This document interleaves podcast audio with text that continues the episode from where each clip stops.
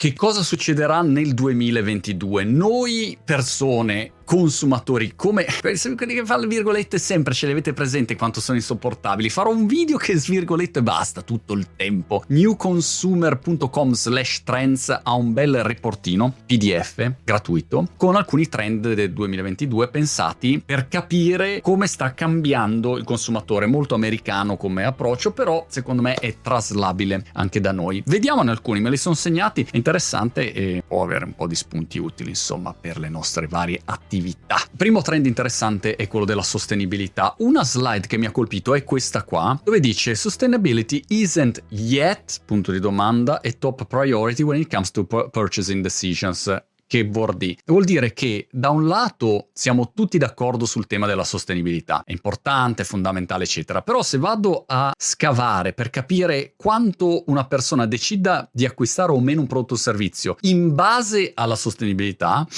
mm, ma anche no, e quindi noi vediamo che ad esempio la sostenibilità in questa slide è all'ultimo posto nell'argomento beauty, non c'è proprio se si parla di bere qualche cosa, package food la stessa cosa, cosa, furniture la stessa cosa, all'ultimo posto per i prodotti della polizia rispetto ad altri elementi che sono ad esempio il prezzo 77%, prezzo valore. Insomma, alla fine dei conti il consumatore è gnucco, siamo gnucchi, è gnucchi gnucchi, perché sappiamo che è importante la sostenibilità, ma poi le decisioni le prendiamo diversamente. Ma dall'altro lato il report in questione segnala che la sostenibilità è per le aziende un trend fondamentale e quindi non si può ignorare. Speriamo in bene. Secondo trend interessante, oltre a quello che ho visto visto a Brighton e a San Francisco, le uniche due città dove l'ho visto, di lasciare aperto il portellone della macchina, i finestrini aperti, tutto aperto per farti vedere che non c'ho niente in macchina, e non spaccarmi il vetro, il finestrino, non c'ho niente in macchina, te lo lascio aperto, guarda così com'è. Ecco, è un trend interessante, il consumatore si adegua al suo contesto. In Italia fate così? Non lo so, fatemi sapere. Un altro trend interessante è quello del grocery, la consegna online di tutti quelli che sono gli aggeggi di cui abbiamo bisogno in casa, roba da mangiare, eccetera, eccetera. Checking in on the shift to the digital and the trillion dollar grocery industry,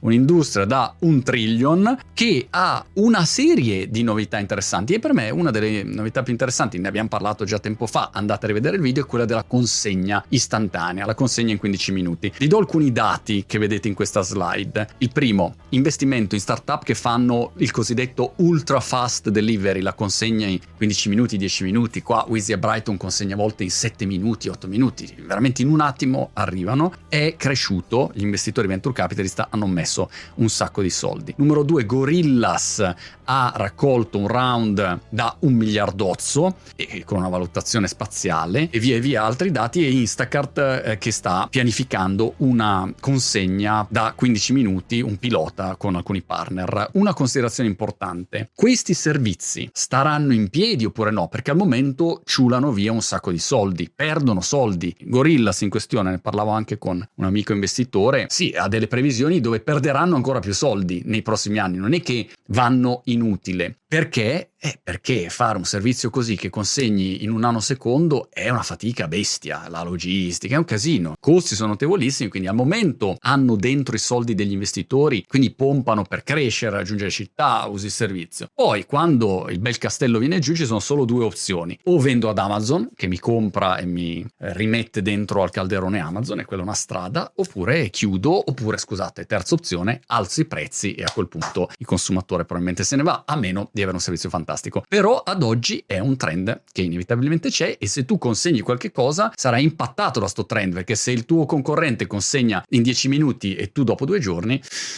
It's not easy. Parliamo del fitness a casa. Muscolo, faccio questo che ho più. Il muscoloso destro sono più muscoloso, avendo sempre fatto uno sport asimmetrico. Voi siete così, totalmente squilibrati da una parte, a volte pendo così leggermente. Il motivo è quello che ho un muscolo che pesa, pesa sto muscolo. Il fitness a casa. Il 90% dice sta slide dei consumatori che sono passati a esercitarsi a casa, allenarsi a casa o allenarsi a casa di più durante il periodo del Covid, dicono che sono rimasti incollati a questa abitudine. Questo è interessante. Fare fitness a casa è un'abitudine. Una volta che ti abitui è difficile tornare indietro. Ma, e anche qui c'è sempre un ma, mi piace sto ha una direzione e poi tutto il contrario di tutto. Però la direzione è un po' ibrida. Ci dice che c'è anche un desiderio di avere un momento in palestra più tradizionale. Sì, faccio fitness a casa, faccio il peloton, faccio eh, tutte queste venate qua, ma dall'altro lato voglio anche andare un pochino a socializzare in un ambiente normale. Poi, poi altro trend clamoroso, chiaramente, è quello del digital money, soldi digitali, tutto il mondo cripto, dentro con tutte le scarpe, increasingly mainstream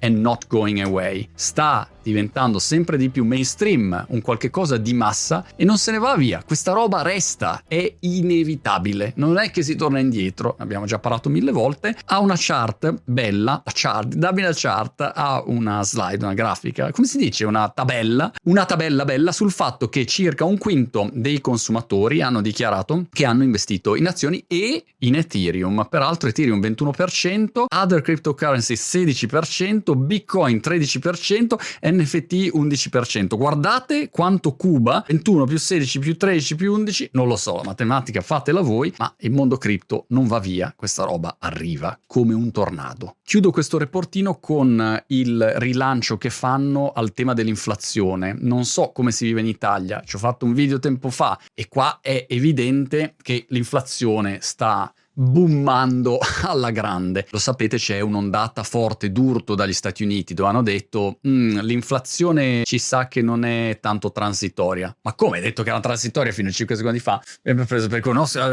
ci siamo sbagliati, no? non è tanto transitoria. Hai un'inflazione galoppante che di fatto erode il costo del tuo soldino, del tuo denaro e di quello che sono i tuoi stipendietti e questo è un bel problema gigante su quale non ho una soluzione, ma ve lo segnalo l'inflazione c'è e forse il motivo dell'adozione di tutto il mondo cripto è anche per cercare di trovare un bilanciamento a questo. Poi c'è chi nega che cripto sia in generale un edge per l'inflazione, ma questo lo lascio valutare a voi. Però dobbiamo sapere che siamo in un mondo estremamente inflattivo, definiamolo così, con le percentuali più diverse. Avete notato? Ognuno dà delle percentuali diverse. Sono vere, sono false, ma quale paniere di bene stai valutando? Ma ognuno fa il caso che vuole. Vabbè, e con chiaramente tutti gli indici giusti, CPI, PCPI, PIRUPIRAI. Sta di fatto che l'inflazione c'è e avrà un impatto sulle nostre attività, dobbiamo metterlo in conto. Consumer Trends 2022, un sacco di parole inglesi che allieteranno tutti gli amanti della lingua inglese che si precipiteranno a commentare dicendo che non si possono usare così tante parole inglesi, magari studia l'inglese Belin prima di avere quell'odioso commento. Ti voglio bene anche a te, buon Natale, buon anno, buon Capodanno, buona Befana, buon tutto quello che vuoi. Il report conclude però con un'osservazione interessante che dice che il 2020 è stato un anno di shock del sistema. Il 2021 è stato un anno in cui ah, ci siamo un attimo acclimatati, ma il 2022 mi consenta è un anno di opportunità. Speriamo.